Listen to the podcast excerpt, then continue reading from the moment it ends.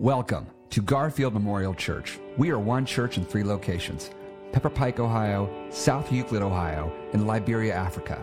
Together, we seek to widen the circle through our core values of diversity, safety, authenticity, growth, and forgiveness. To learn more about Garfield Memorial Church, visit our website at garfieldchurch.org. And now, may you be blessed and inspired by our weekly podcast of the message from the 10 a.m. Sunday morning Mosaic worship service. Garfield Memorial Church, widening the circle. Amen. So, so now you know. Um, we want to greet, uh, as soon as my mic gets on, um, want to greet all of you who are worshiping with us online. Um, now you know that Pastor Kurt is not a bot. He's a real human person. And so when he's greeting you, um, he's there. Uh, am I off on here, bro? Is it my fault? All right. Huh? Tell me. Let me know. We good? yeah? Oh, there it is. All right. Holy Spirit, come.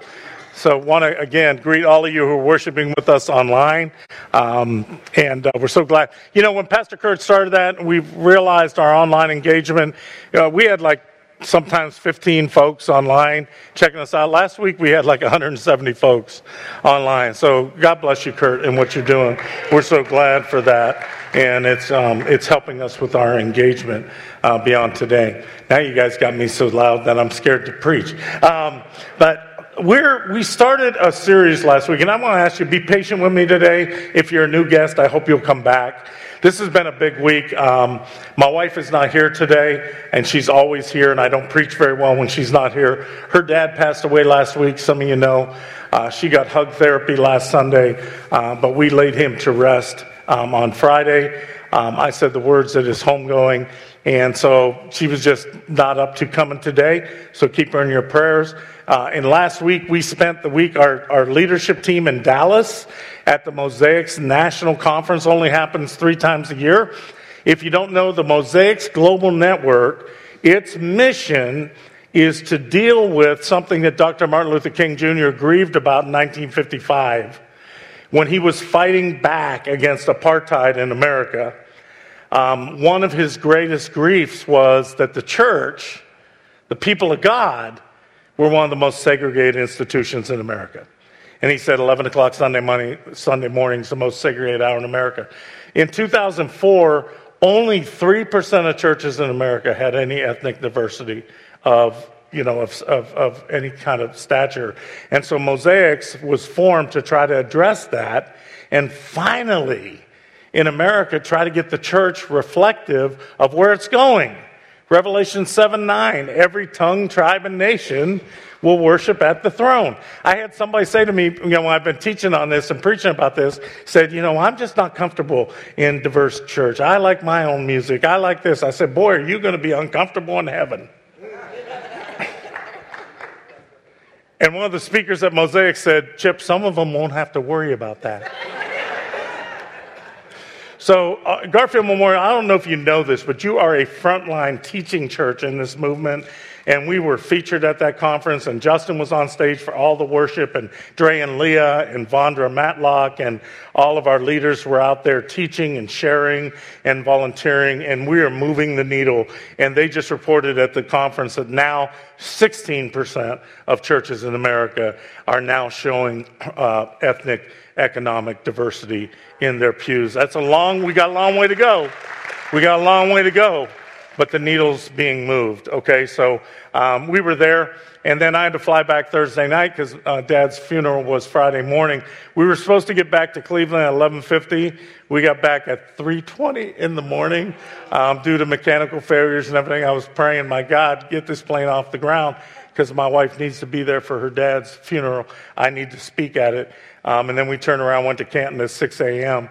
So uh, if I'm if I'm a little emotional, discombobulated today, if you're a guest, come back. I should have told you all go to South Euclid today and hear Pastor Scott.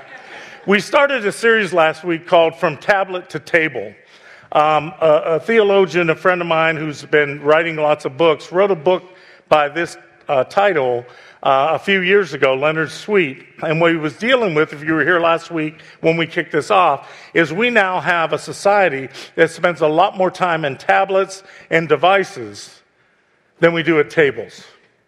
I shared last week a, a friend who had a college uh, roommate of her daughter come home for a weekend, and she had dinner with the family and that, and she had, was uncomfortable because she'd never, ever, ever in her life sat with family at table after I preached that last week, I had a developer come up to me and said, you know, in places like, you know, Denver and, and, California, where space is an issue for building houses, like when they try to build a nice house and they, they can't afford all the square footage, guess what's the first room that they don't build?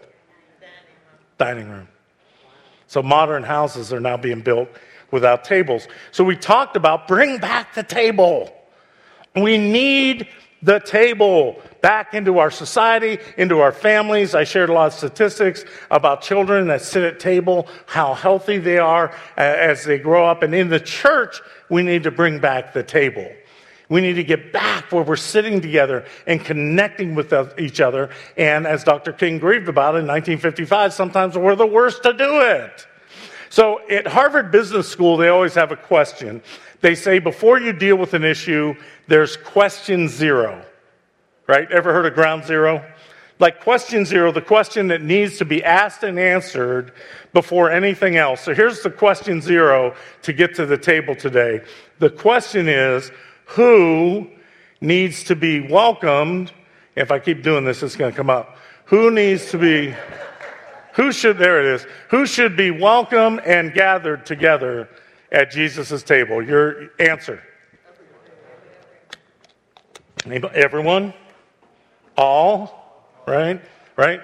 Um, anyone? We can say those things. Anybody, everybody believes that, raise your hand. Just, I don't usually do this, but if you believe everyone should be welcome at Christ's table, okay, 100% of you do. How many of you know this is not happening? Not in politics, not in community. We're divided by economics, right? Neighborhoods are divided by economics, right? Um, churches, we had a prominent person a few weeks ago who couldn't, wasn't allowed to go to the table at his church because he didn't support a particular issue. So we all know this. All of you raise your hand that we should, everybody should be welcome at Christ's table, but it's not happening. So that's why I want to read this passage real quick from Luke 14, where Jesus talks about table invitations. He's, Jesus said, This is the way the table should look like. When you are invited by someone to a wedding banquet, don't sit down at the place of honor in case someone more distinguished than you has been invited by your host, and the host who invited both of you may come and say to you, Give this person your place, and then in disgrace, you would start to take the lowest place. But when you are invited, go and sit down at the lowest place, so that when your host comes, he may say to your friend, Move up higher then you'll be honored. See, what this is this is very practical advice because Jesus is saying in that day and age when you come to a table, like there may be a guest of honor that's more prominent than you. So if you sit on the dais, right, and then um, Pope Francis walks in, Chip, they may say, "Give up your seat." Like, so don't be embarrassed. Sit in a lowly place, and then God will bring you up. Do you see the humbling, right? Um, in the presence of all, sit at the table with you. So, for all who exalt themselves will be humbled, and those who humble themselves will be exalted. He said also to the one who had invited him, When you give a luncheon or a dinner, do not invite your friends or your brothers or your relatives or your rich neighbors, in case they may invite you in return, and you would be repaid. Right? But when you give a banquet, invite the poor, the crippled, the lame, and the blind, and you'll be blessed. See, what I, I didn't want to say quid pro quo in this sermon. I really didn't. I didn't. I didn't. I, I, I actually Googled it to find a, another term. There isn't any. But in that day and age, it was quid pro quo. It was like if you invite someone, if you bring someone in, then they were expected to repay you, right? It was networking. And Jesus said, don't, don't just be in that. Not at my table. Invite people who can never repay you, and you will be blessed because they cannot repay you, for you will be repaid at the resurrection of the righteous. One of the dinner guests, on hearing this, said to him, Blessed is anyone who ate bread in the kingdom of God. Then Jesus said to him, Someone gave a great dinner and invited many. At the time for the dinner, he sent his slave to say to those who had been invited, Come, for everything is ready now. But they all alike began to make excuses. The first said to him, I bought a piece of land and I must go and see it. Please accept my regrets. Another said, I have bought five yoke of oxen. I've got a new Range Rover. I got to try it out and I'm going to try them out. Please accept my regrets. Another said, I've just been married and therefore I cannot come. So the slave returned and reported this to his master. Then the owner of the house became angry and said to his slave, Go out at once into the streets and lanes of the town and bring in the poor, the crippled, the blind, and the lame. And the slave said, Sir, what you ordered has been done, and there's still room. Then the master said to the slave, Go out into the roads and lanes and compel people to come in so that my house may be filled. For I tell you, none of those who were invited will taste my dinner. Do you feel the, the heart of God wanting us so bad to come to this table? And in the midst of our grief and our family and dealing with everything, I was so energized going back uh, to the Mosaix table this past week to be with progressives and conservatives and people from every culture and every nation and different denominations and non denominations and across faith groups and across the country and even the world. And, you know, as I was one of the speakers, I got to sit back in the green room with member, you know, people from Finland and, and different cultures and and new friends and old friends, and I was at the table. I was at the table that Jesus created, right? People who aren't at that table. We don't do this well.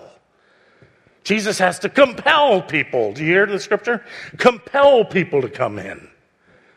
Because we're so comfortable in our own little personalities and our own little preferences and our own little past experiences. And how do we do this, right? Um, Garfield Memorial, you guys are a teaching church. We do a lot of teaching for churches through the Mosaix Network. We're always working. Right now, we're working about 50 churches uh, from Atlanta, from uh, Missouri. Uh, we got a group coming on from Syracuse, another group in D.C. We got another group uh, coming online from uh, uh, Michigan.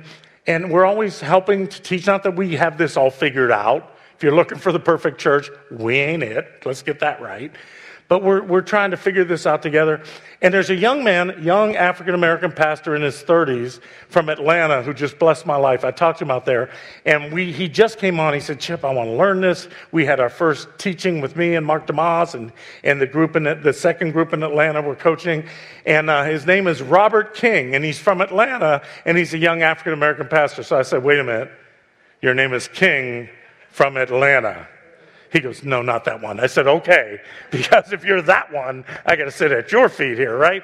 But he said to me something. We were talking about the challenge. And he said something that was so profound that I had. I told him last week I'm going to share it.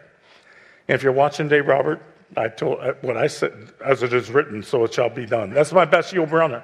But um, what he said to me, he said, he said to our group when we were there, he said, you know what?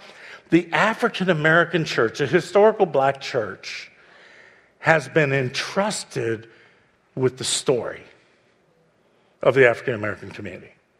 If you know anything about the historical black church, it's not just church. It was the center of, of all society for a community under the oppression of slavery and apartheid, which was four fifths of our American experience. Right? We're only 50 years out of 250 plus into this new experience post slavery and apartheid. And so they have been given, like Frodo was given the ring in Lord of the Rings, right? The, the historical black church was entrusted with the story. And he said, but our community is becoming more Hispanic. And so we're trying to figure out how we can keep our story and make rooms for more stories at our table. Do you hear that? Right? So if you ever you ever wonder, say, well, why do we do stuff in Black history? And why do we sing Lift Every Voice and Sing in our choir the Black National Anthem? And why did we, the only church in Cleveland that celebrated the 50th anniversary of the, the assassination of Dr. Moore? If you ever know, because we're, we're, as a multi-ethnic church, we're responsible to help with these stories. But how do we make room for other stories? right? How many of you know when you go to Thanksgiving this year or Christmas, you'll go to the table and hear some of the same old stories? Come on. I mean, Freed Table, I mean, we tell the stories hundreds of times and we still laugh. Why? Because it's your story, right? I mean, the Freed family, we've got, my wife says to my brother in laws, we're the outlaws. You got to work hard to get in the Freed family. Like, we got a narrative, we got a story. And guess what? That story is precious and it's loved and it's ordained by God. But so is other stories. And how do we make room at our table for stories? I got something on my heart this year. If you're, if you're, I don't want anybody at Garfield Memorial Church this year, of our 1,200 folks, I don't want anybody to celebrate Thanksgiving alone. So if your kids are out of town or you're alone or whatever, I want to know that. And I want you to hit me up. Chip Freed on Facebook, Chip Freed on Twitter, Chip Freed on, on Instagram, at, uh, chip at garfieldchurch.org and say, you know what? If there's anybody going to celebrate a table on this Thanksgiving, well, there's room at our table. Please email me. Will you do that? and take, you know, let's do that. Let's make sure none of us. But there are people that are isolated from tables. And they can't get in because we won't make room for their stories. Derwin Gray is a brother, uh, African American pastor in the multi ethnic movement.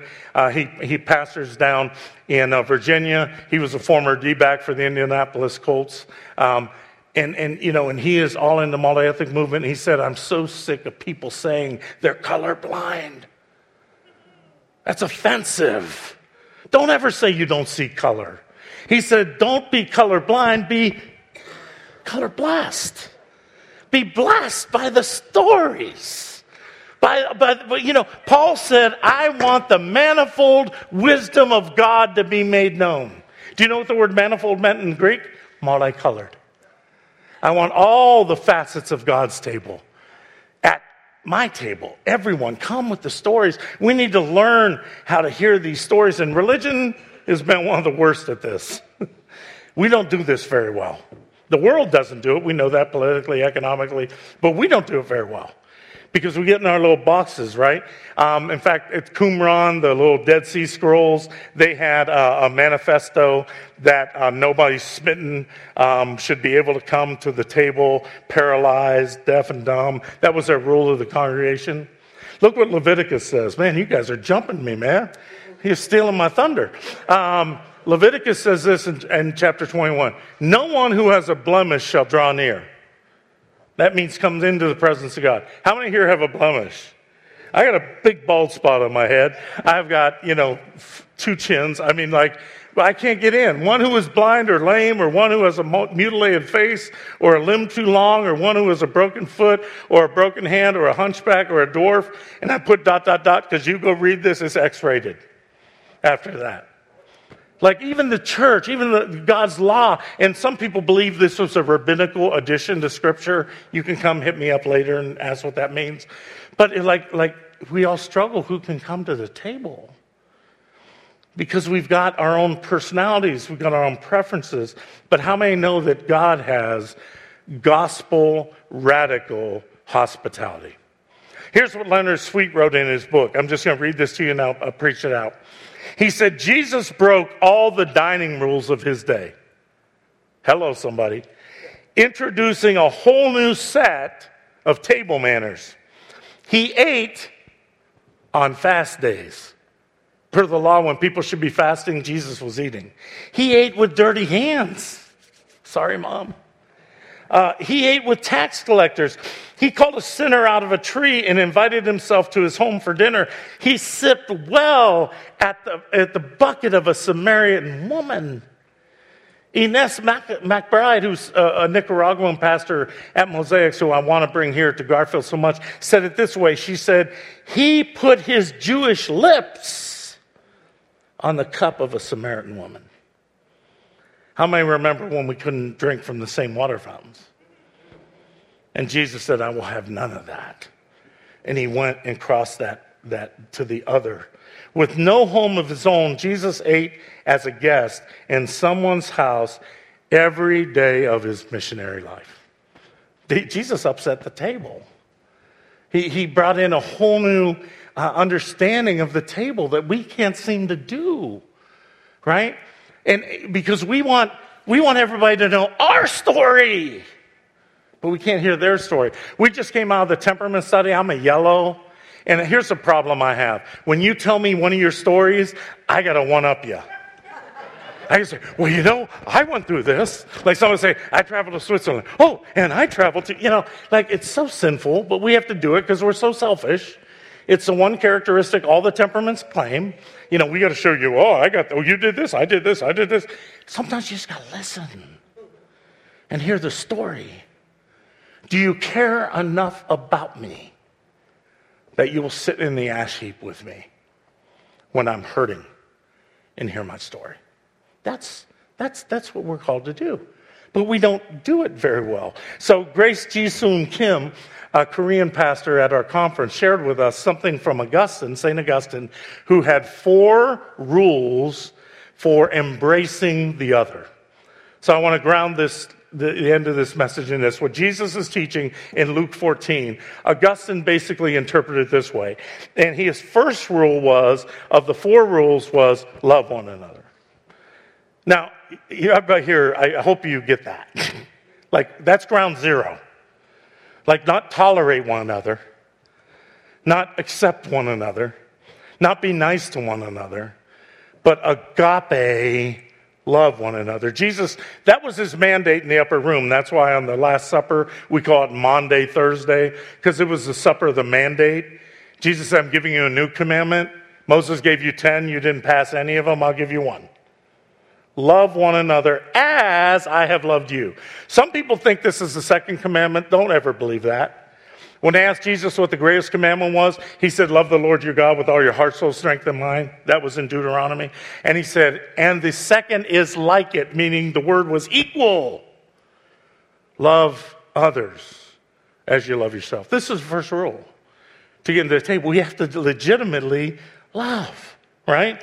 And the second one is this stop being afraid of people who look different than you by breaking bread together right? In fact, Augustine felt the opposite of love. Elie Wiesel says is indifference. St. Augustine said the opposite of love is fear. How many know Jesus said, perfect love casts out all fear, right? We are so afraid. Invite, welcoming strangers is a commandment of the Bible. We are to call, it said, welcome the stranger. You know what the word is for that? It's called philoxenia. Philoxenia. Welcome the stranger. Philo means love. Love the stranger. Love the foreigner. But what do we do in our country right now and other places of the world? We practice xenophobia. Fear of the other. Do you see what Augustine would say? Love of Christ for others, fear of others, they're, they're binary, they're opposites, right? So we're called to philoxenia to love people. And that's a beautiful thing. I know it's difficult being part of a large church because you don't know everybody, and being a diverse church because there's people that are very different than you, right? But this is a great place for you to practice philoxenia. See, if you're in a little hundred in church where everybody's the same culture and votes the same and all that, you don't get a chance to do this. At Garfield, we have strangers. We got really strange people. We do. If you're a strange person, clap your hand. Yeah. And we get a chance to do this. So don't sit at a table and no, talk to people you know. How boring is that? That's xenophobia.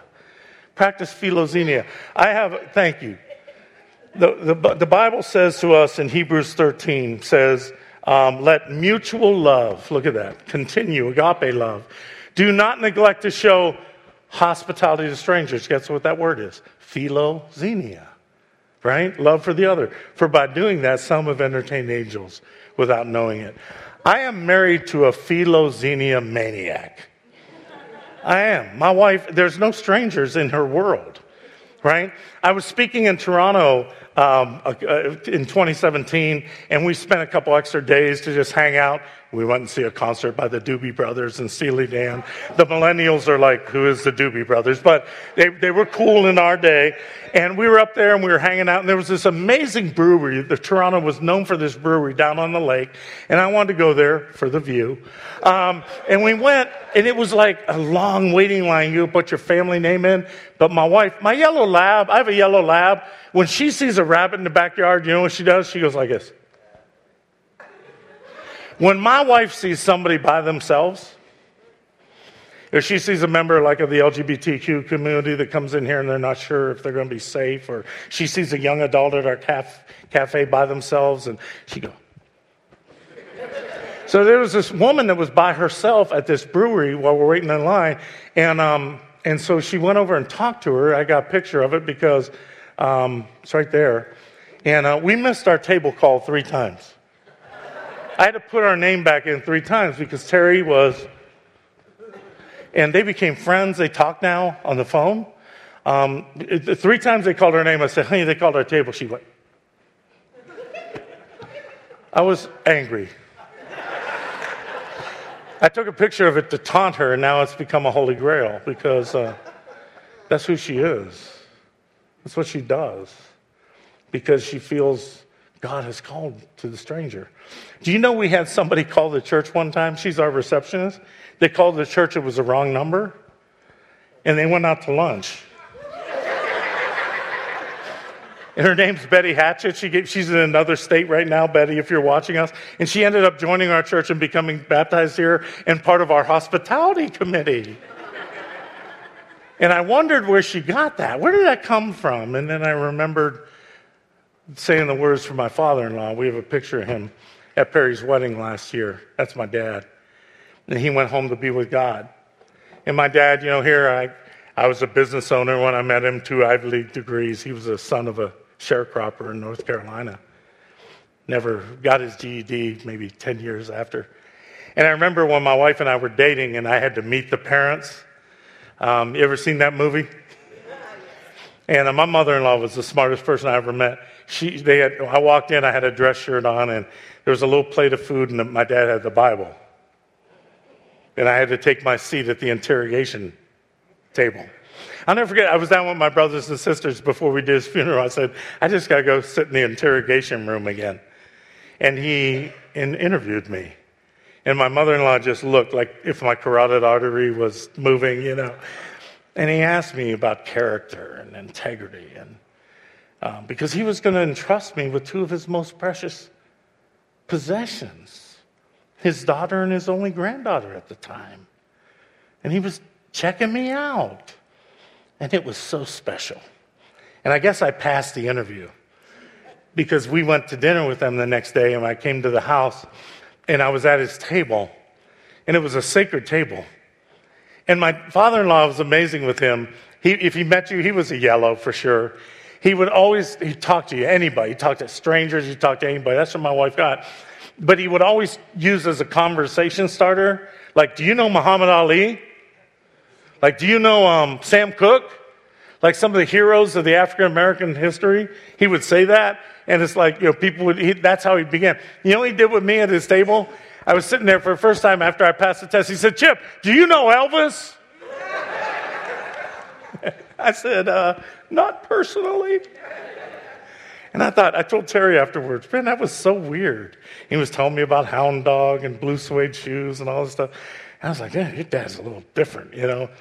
Do you know, years later, I realized in the 80s when Terry and I got together, only 10% of America was in favor of interracial marriage. And he thought of the most famous white person he could think of to ask me about. So that I would know. I was always welcome at his table. Do you have the courage to do that? It's expensive, you know.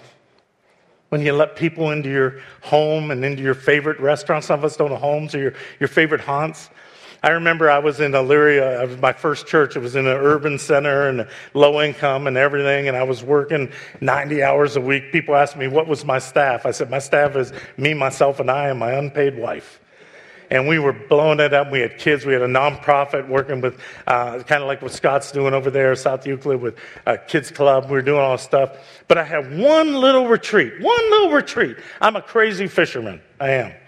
And I had a boat, I had a Lund 19 foot boat, and I used to trailer it. And when things would get hectic, I'd hook up my boat, I'd go up to Avon Point, I'd meet my buddy Kevin, we go out and hit the walleye, on the steelhead. And one day, I was getting ready, I was leaving the church, I had my fishing poles, I was going to go home, and Ronald was standing there.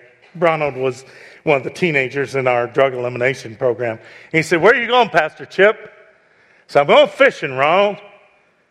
He said, You know, I used to fish, but my grandpa took me, but he died a few years ago. So go ask your mom. If she comes down and says it's okay. I did so much illegal stuff back then with no written permission slips. Said, if she says okay, we'll go fishing. He went out fishing with me, and we tore them up. We got a bunch of walleye, and so I, I filleted them back at the church, sent them home to her family. And next day, um, some of the people from the community were coming in and said, "You got any walleye in your freezer?" So I started stocking the church freezer with walleye because people were coming through and the homeless and others. And one day I went out in the parking lot and there was Isaac. Isaac was a member of the gang in the town. He has gang colors on and he had a little nine Glock in the back of his pant band. And Isaac said, Did you take Ronald fishing? I said, Yeah, Isaac, I did. He said, I've never been fishing. I said, Well, that thing in your waistband, you can't bring it with you. But if you put that aside, you can go fishing with me. And me and Isaac went fishing. And I was so mad at God. I was. I said, God, this was my only thing. And you. Mm. And I felt God laughing at me, saying, I'm not just your Savior, I'm your Lord. I moved into your life, Chip, and I control every area of your life. Are you willing? Are you able? To make room at your table. The last thing Augustine said was love one another, stop being afraid of people They're different, take time and energy, and lastly, ask the Holy Spirit to come in because we can't do it without his help. Jesus was the ultimate homeless person. He left the greatest party, the Trinity, the, the heavenly party, he left the banquet. He said, Foxes have holes, birds have nests. I have nowhere to leave my nest. He became the ultimate homeless person so he could become the ultimate host. So he could turn water into wine. So that he can say, In my Father's house are many rooms, and bring us to the table. Every tongue, tribe, and nation, every political persuasion, every generation would come and at the name of Jesus, every knee should bow and every tongue confess, come on, somebody, and proclaim that He is Lord. And if we can keep that first, guess what? We can build a longer table. Are you willing to work for that? Ask God to help you. It's hard.